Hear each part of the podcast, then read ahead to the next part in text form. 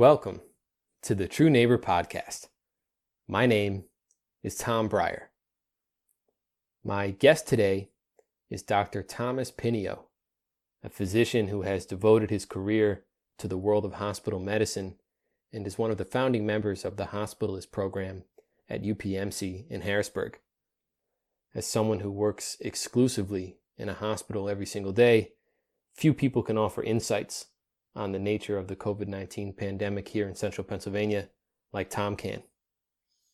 In addition to discussing what it's like to be on the front lines in the fight against the novel coronavirus, Tom and I also discuss in detail the inequalities of our healthcare system and how they are inextricably intertwined with the inequalities of our economy. Tom also offers thought provoking insights on what life will be like in the post COVID world, assuming there truly is such a thing, which is a timely issue because of what has been happening in Wisconsin. As I mentioned in the introduction to one of our earlier podcasts, the Supreme Court recently decided that Wisconsin voters should not have their absentee ballot deadline extended during the pandemic.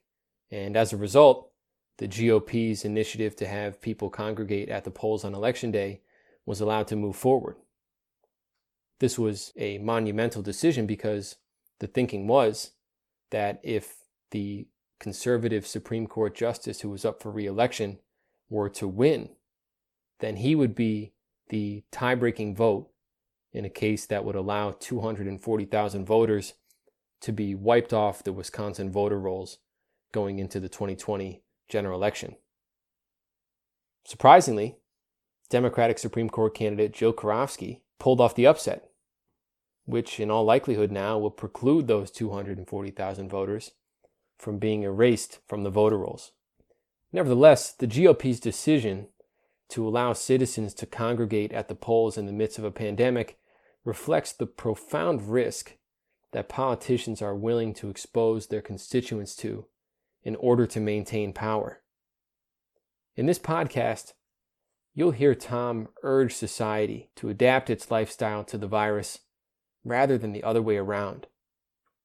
As he says, to conduct ourselves otherwise would be to risk the lives of all Americans, and particularly healthcare workers, who long for a world that views a contagion for the real risk it poses and acts accordingly to mitigate its reach.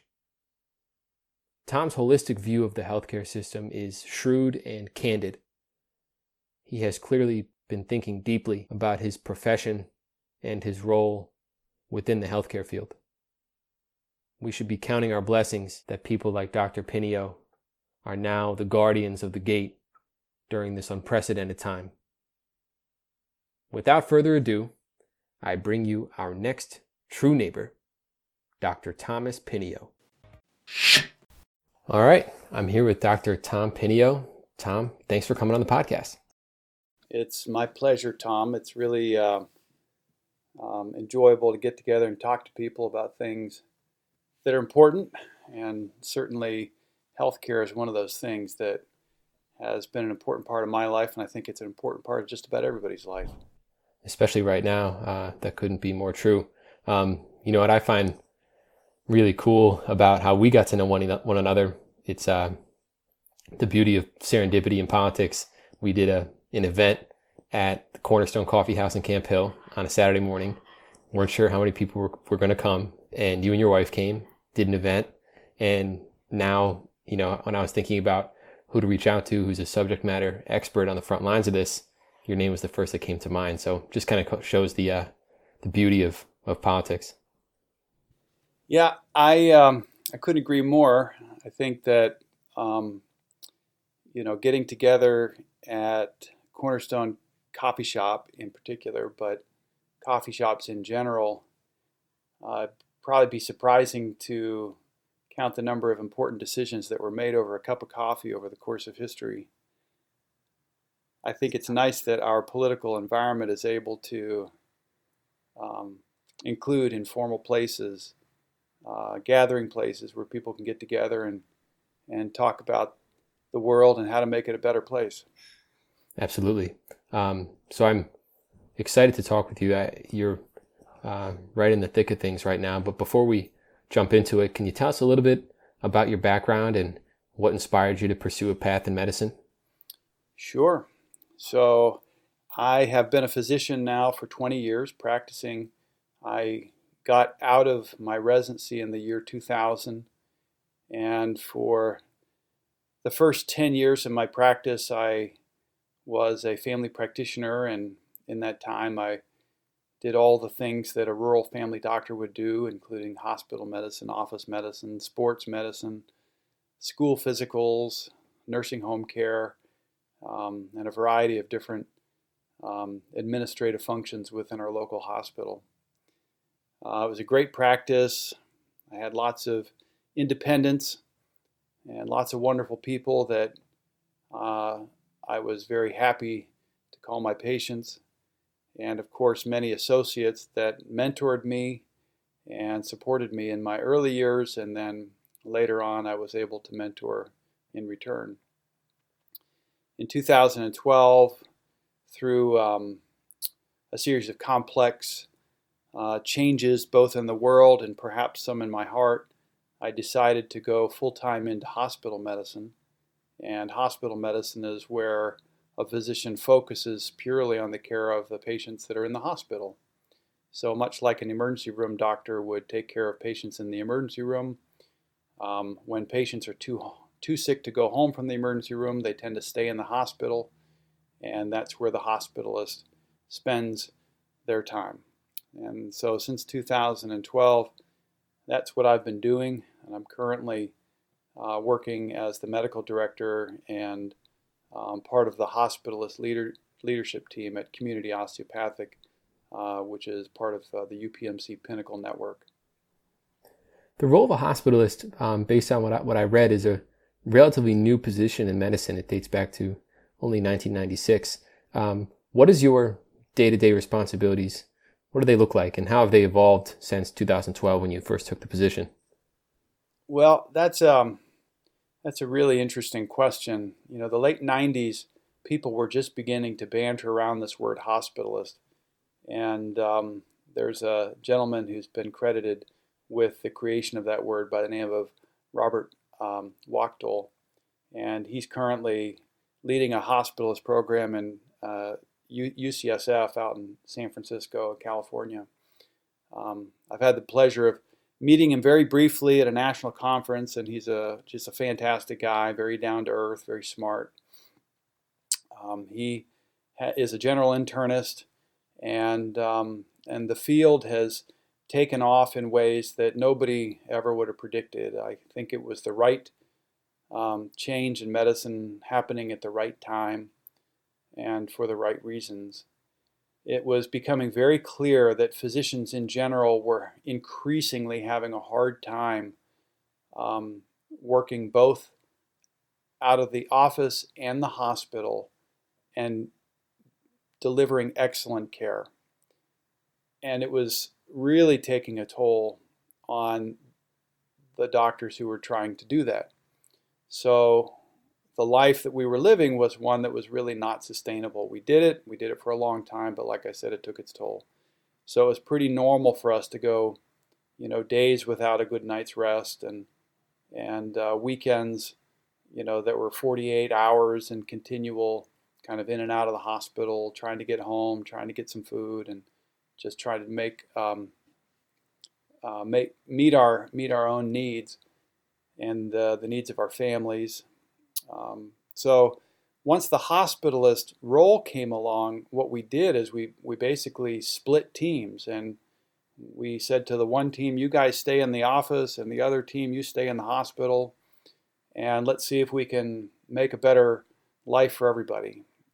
Um, I think that that has been achieved in spades. It's certainly not perfect. We have the the uh, the problem, of course, that people don't see their family doctor when they come into the hospital. They have to meet somebody new, and that's always a point of some fear and some um, getting to know you. But um, we try to overcome that w- with, you know, by being good at what we do and being transparent um, and being honest and supportive. um, and treating our patients with compassion as they go through some very difficult times. So, in the hospital, you can imagine people are going through some of the hardest times of their lives um, without exception. And we take care of a variety of different ailments. Um, and we do try to help people, you know, meet them where they are and help them to get to a better place. And hopefully, when they leave the hospital, that they're able to be independent and take care of their uh, their health care on their own and and uh, and do a good job with it.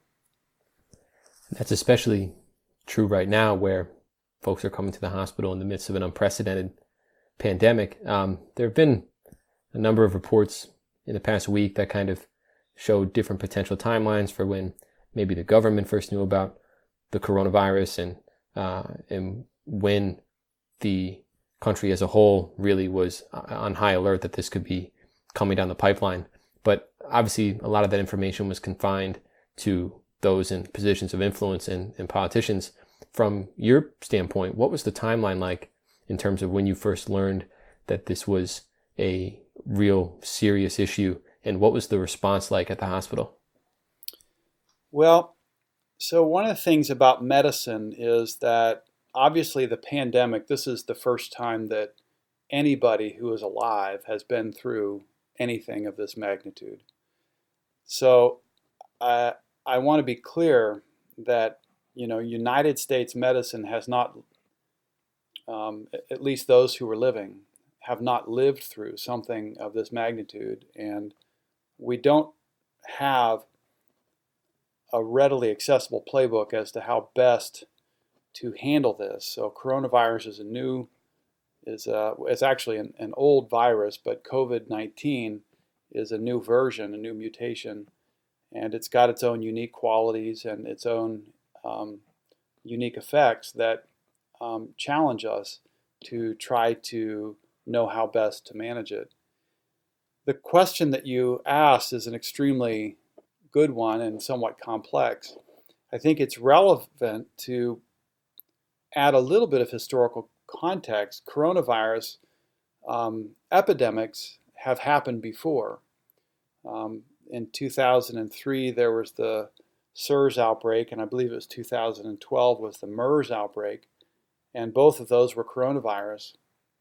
Now, the United States while we might have heard about it on the news, none of us had to experience it firsthand because we didn't see it much. So I think that in our naivety, we were watching COVID 19 happen elsewhere around the world.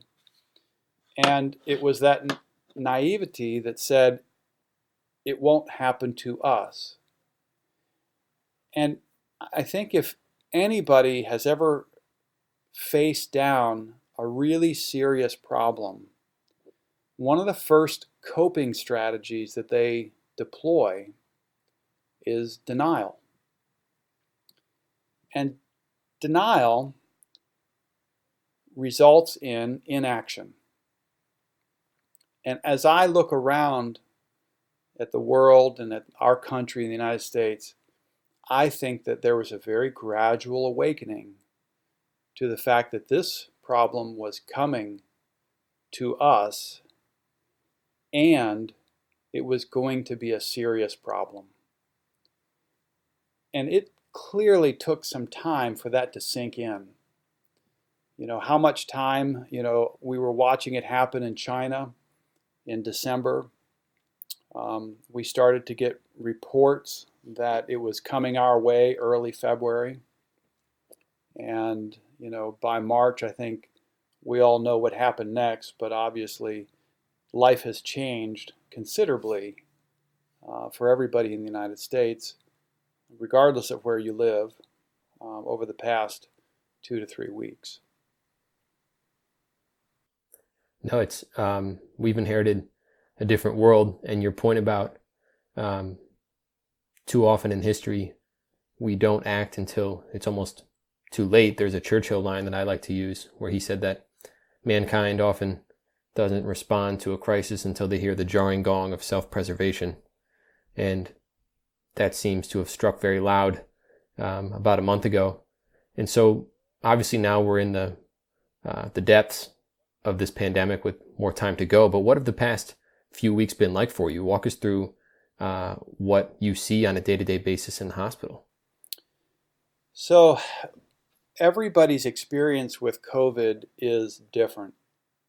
People in South Central PA, which is where our hospital um, is located, um, are having a lot of time to prepare and a relatively low level of coronavirus activity, comparatively speaking. Now, when I say comparatively speaking, put it up against what's happening in New York City or even Philadelphia. Um, the number of cases in Dauphin County are in the two to 300 range. Uh, the number of cases in Philadelphia are in the, about the 7,000 range. Um, so you can you can see that you know while we are definitely seeing COVID, we're not seeing numbers nearly uh, at the level that are being seen elsewhere. So I can tell you over the last three weeks, every everything we are doing in medicine that doesn't have anything to do with COVID has been put on hold. And we've redirected all of that energy into COVID or COVID related activity. And now it'll be interesting in three years when this is hopefully in our rearview mirror to look back and say, okay, this is what we did well, this is what we didn't do so well. Um, but truly, one of the realities for us right now is that out of concern of spreading the virus, we've, be, we've become extremely cautious. So most offices have closed or scaled back markedly elective procedures, elective surgeries, anything that can be put on hold has been put on hold. And we've redirected those resources to the care of hospitalized COVID patients.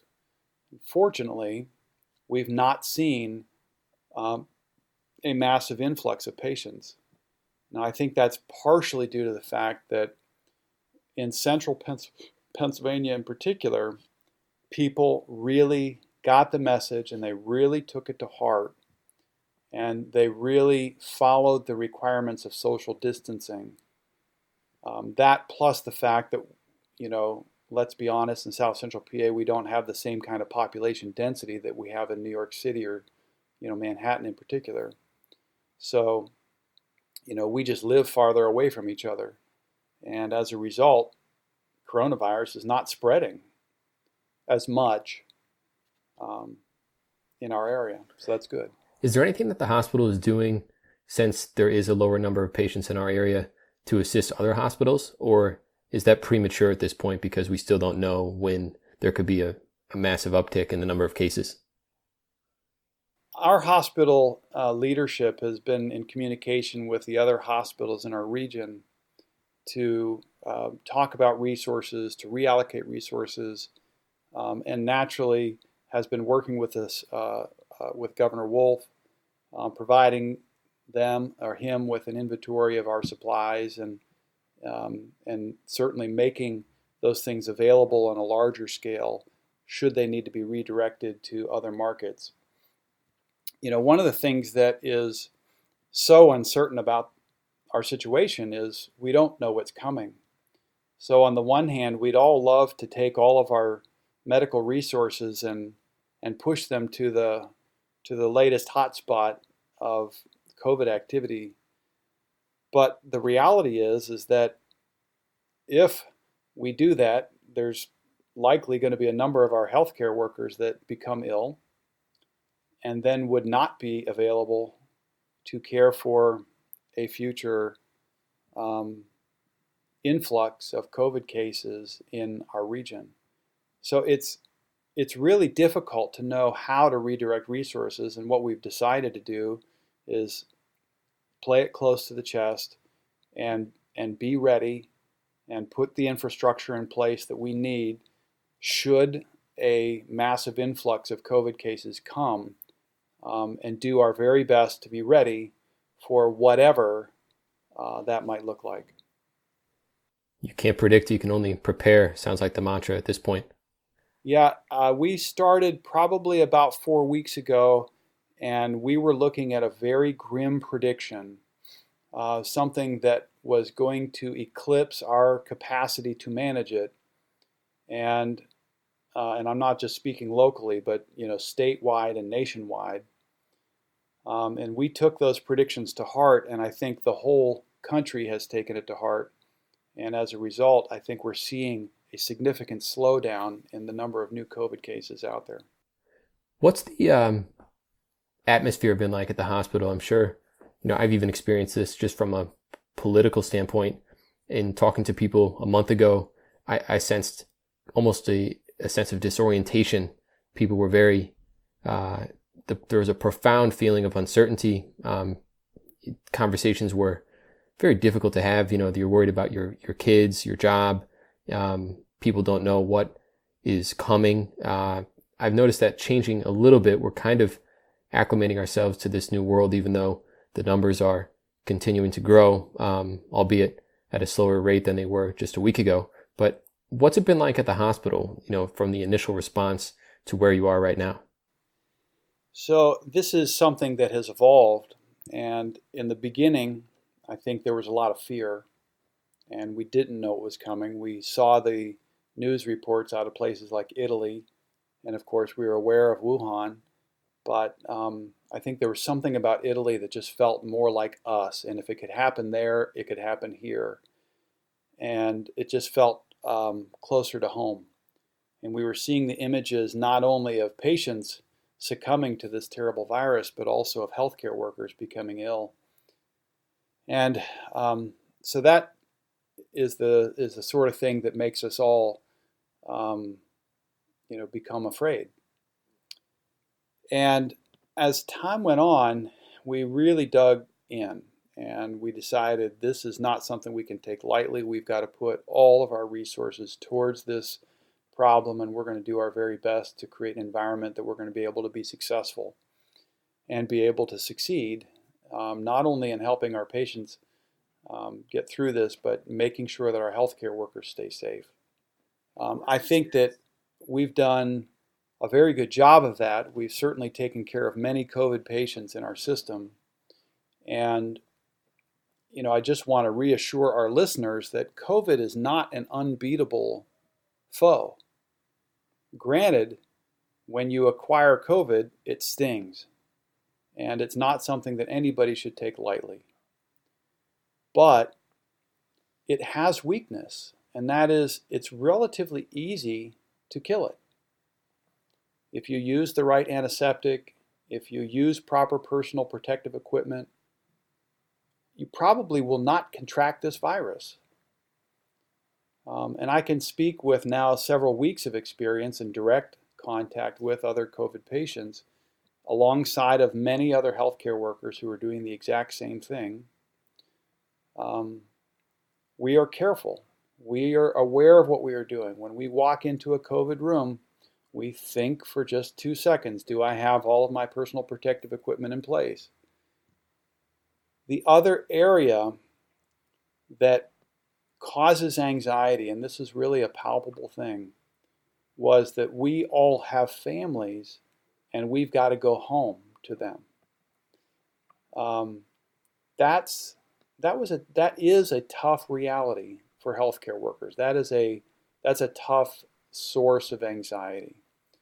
On the one hand, our families are all sheltering in place and and uh, abiding by all the principles that are out there, but yet here's the, all the healthcare workers breaking all the rules. A, they're going to work. B, they're hanging out with COVID patients. and then C, they're coming home. And so, you know, if you really want to clear out a grocery store, come come to the grocery store in your scrubs. And uh, that's that's a joke, but no, I mean, it would probably work. yeah. Um, what's uh? So, what was the conversation like with your family when it really set in that you would be on the front lines of this response? What kind of uh, approach and conversation did you have? That's that is probably you'll have if you had 50 healthcare workers, you'd probably have 50 different answers to that question. Um, one of the things that I would bring to this is that while COVID is something new and unique, um, the, the, the focus and dedication that I bring to medicine is nothing new. And my family understood that and has always understood that. And while COVID is our latest foe, it is f- hardly the first and will certainly not be the last potentially dangerous microbe that we encounter in a hospital. So I would definitely agree that COVID carries with it a kind of risk that's unique, but you know, tuberculosis is in hospitals. Um, MRSA is something that used to be new and scary and now is completely commonplace, and we're not afraid of it anymore. We just live with it. Uh, and there are many other, uh, particularly multi drug resistant organisms that we've been uh, living with and working with for years. So I think on some level, you know, I don't know how much of that my family gets, but I think on, on a certain superficial level, they understand that this is the job I do and and I need to go do it. And and if I were to to to not do it, um, none of us would feel good about that. So it's it's a team sport. You know, it's when I go to work, my whole family's coming to work with me on in, in a in um, in an important way. Tom, I know we you and I have had a few conversations over the past several months about the healthcare system as a whole, and obviously that was before the pandemic descended upon us. But what has this ordeal revealed to you about the healthcare system? Our healthcare system is fantastic in some ways. And those ways are that if you have if you are an individual our healthcare system will give that individual the best odds of any healthcare system in the world of solving the problem that they have. One of the ways that our healthcare system has traditionally been weak is the way that it cares for the whole system, the whole community. It's very good at taking care of one patient at a time. But where we get weak and we start to see problems and cracks in the foundation are when we look at the health of societies, of communities, of urban centers, um, of you know different kinds of healthcare outcomes happening in one state versus another. Um, it's it's really astounding how little homogeneity there is in terms of healthcare outcomes when you look across the country. So clearly, one of the problems with the American psyche is this profound sense of independence. And the reason I say that's a problem is because it has a downside. And the downside is you don't have a collective consciousness that allows for, let's say, a single unifying vision um, to prevail when that vision maybe is at odds with the needs of the individual. And so I think that when we get into this COVID epidemic, clearly the only way for us to beat it is to work in unison. We, as an entire country, have to um, we have to stay home. We have to wash our hands. We have to you know, wear personal protective equipment. Now we're all wearing masks.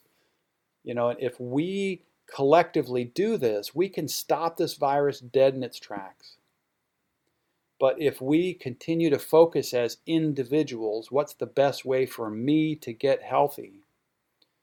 Um, I'm probably going to contract it because the next person that's you know five feet away from me um, might have the virus and I might get it from them. So, and I think to take that question a little bit further, there is this thing called social determinants of health. And one of the sad realities that seems to be coming out is the different experience that people of color are having with COVID as compared to, um, to, to white individuals or Caucasian individuals. Um, so the question is going to naturally have to work its way through why is that happening? What are the differences?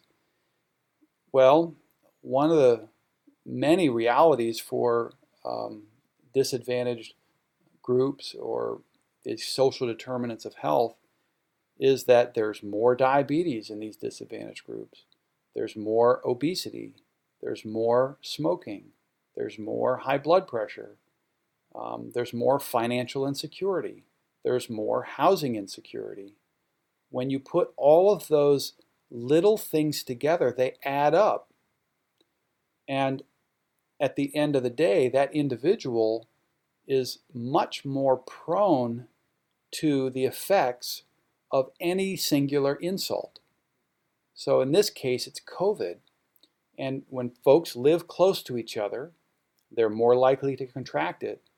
And once they do contract it, when you pile on these social determinants of health, they're more likely to have ill effects because of it.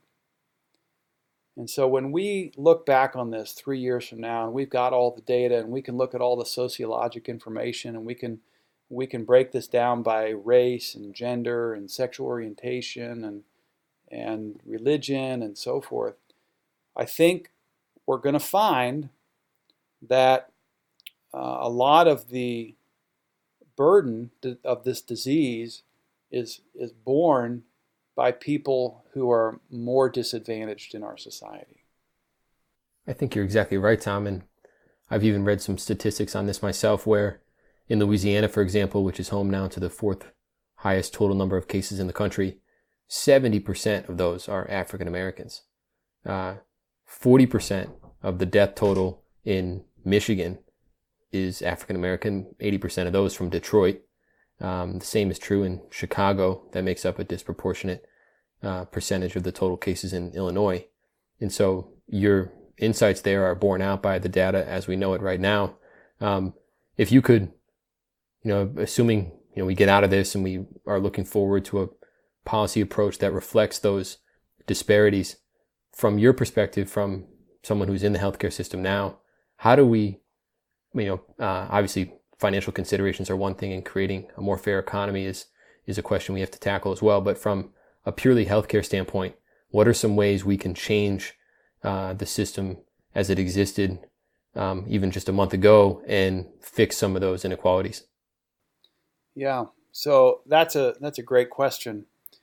You know, one of the ways that you asked that question was to say what are the distinct healthcare issues and one of the things I would say is that there's no way to divide healthcare from economics. There's no way to divide economics from um, a person's uh, health outcomes. Um, it, there's no way to divide these social determinants of health, joblessness, housing insecurity, food insecurity. It is all part and parcel. So if we want to have a healthier nation, we've got to have a basic availability of housing, of clothing, of uh, food, uh, and and those are the foundational elements of hope, of uh, of independence, of of access to you know a healthcare system you know, we, we put a lot of time in our political discourse talking about the importance of a national healthcare system. You know, I, I think that access to healthcare is absolutely part of um, the path to a healthier society. But I also think that's that's part of the conversation. And we should not lose sight of the fact that if you have a single mom that's taking care of four kids and she's working two jobs, that the focus of that mom may not be on the healthiest food, may not be on making sure the kids are active, may not be on giving them enough or the kind of um, presence and leadership to keep them away from, let's say, more destructive choices in life. And I think of things like drugs or alcohol or, or um, uh, the unfortunate things that people start turning to when life gets tough and they don't have access to things that are more therapeutic. You know, we know enough now that having a healthy weight, eating a healthy diet, being physically active for a minimum of 30 minutes a day, those things, having good sleep hygiene, having meaningful interpersonal interactions, if you put those things together, the life expectancy increase is dramatic. And these are disease free years. So I don't know about you, but I have yet to see a health plan that delivers those things to me. You know, my experience with a health plan is that, you know, they give me some financial support so I can go to see my doctor, and hopefully that doctor is going to give me some of the information I need in order to make better decisions and in order to stay well. But truly, about a third of the disease that we experience um, in our society is related to choices that we make on our own. And I think if we were to see a, a much healthier society, we'd be focused on making sure our diabetics had good shoes as opposed to making sure our diabetics had access to you know amputations making sure that people who didn't have something to eat could eat rather than taking care of them when they came into the hospital with pneumonia and oh by the way they were malnourished making sure that people had um, shelter as opposed to taking care of them for the sixth time in the last eight months because of exposure you know i think that from a from a societal standpoint, we've got some homework to do in terms of taking care of the masses. And I think part of that conversation is some in some form getting to a national health care offering that makes sense, um, that's achievable, that's sustainable, uh, that provides every member of our society basic access to health care services, but also revolutionizing the way we look at health and how it is obtained, you know, health for the masses is not found in transplant surgery, even though transplant surgery is a wonderful and miraculous thing for the people that it affects. But you can affect far more people through healthy diet and healthy exercise and smoking cessation and moderate moderation of alcohol consumption than you can with a very expensive, high tech uh, medical intervention. No, it's a critically important insight, Tom, and it's one that doesn't get enough uh, of a discussion, especially at the national level. You know, we talk often about the payment model, but what happens to our communities then? You know, that we still have these structural inequalities. And actually, our campaign, one of the first proposals we put out was um, a, a preventative proposal that actually I adopted it from Bobby Kennedy when he ran for, for president in 1968. But to your point, uh, he called for community health centers across the country that would be federally funded but locally staffed and would provide folks with nutrition plans, exercise programs, free pre-K education, after-school programs, and just create ways to develop and sustain communities of healthy living. And the empirical evidence supports what you just said, how if you have healthier communities, then the healthcare system as a whole benefits from that. You know, I would go one step further and say that the conversation about healthcare diminishes importance dramatically when society decides to take their health very seriously. You know, how many visits to the doctor could be avoided by simply taking a 30 minute walk every day? I mean, I think those are the those are kind of the nuts and bolts questions that that um, that we should all be asking ourselves. Absolutely, and I hope this pandemic gives us time to pause and reflect and derive new solutions that uh, are fixing those issues. Um, as a kind of final question for you, um, I'd imagine after we get through this that there's going to be a uh, a real um, kind of almost like a PTSD with groups and society as a whole will kind of shift the way we interact at scale and congregate with one another. Do you have any thoughts on what this pandemic will do to our society and the way that we'll interact with one another? Well, you know, Tom, one of the things I would be very cautious about is thinking in terms of an after this pandemic. It is quite possible that while this pandemic seemed to come on very suddenly, it may not go away very quickly. And it's very possible that we are going to have to, as a society, learn how to live in a world with COVID, much in the same way that we learned how to live in a world with MRSA. What I mean by that is that in order to get to a place where coronavirus stops spreading around in a community spontaneously, either we have to have a treatment, which we do not have right now. There's nothing that has been proven to be effective to treat coronavirus or COVID in particular.